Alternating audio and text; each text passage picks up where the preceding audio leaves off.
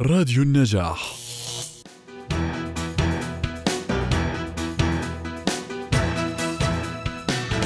قد يكون هذا النبأ بمثابة بشارة للبعض، فقد تمت الموافقة على أول دواء مضاد لكورونا يمكن تناوله في المنزل.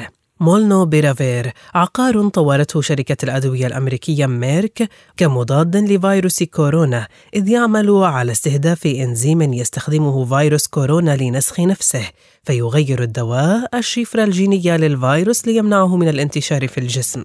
تعتبر بريطانيا أول دولة تقر باستخدام هذه الحبوب المضادة لفيروس كورونا، في حين أوصت وكالة الأدوية ومنتجات الرعاية الصحية باستخدام العقار في أسرع وقت ممكن من ثبوت الإصابة بالفيروس، في غضون خمسة أيام من ظهور الأعراض.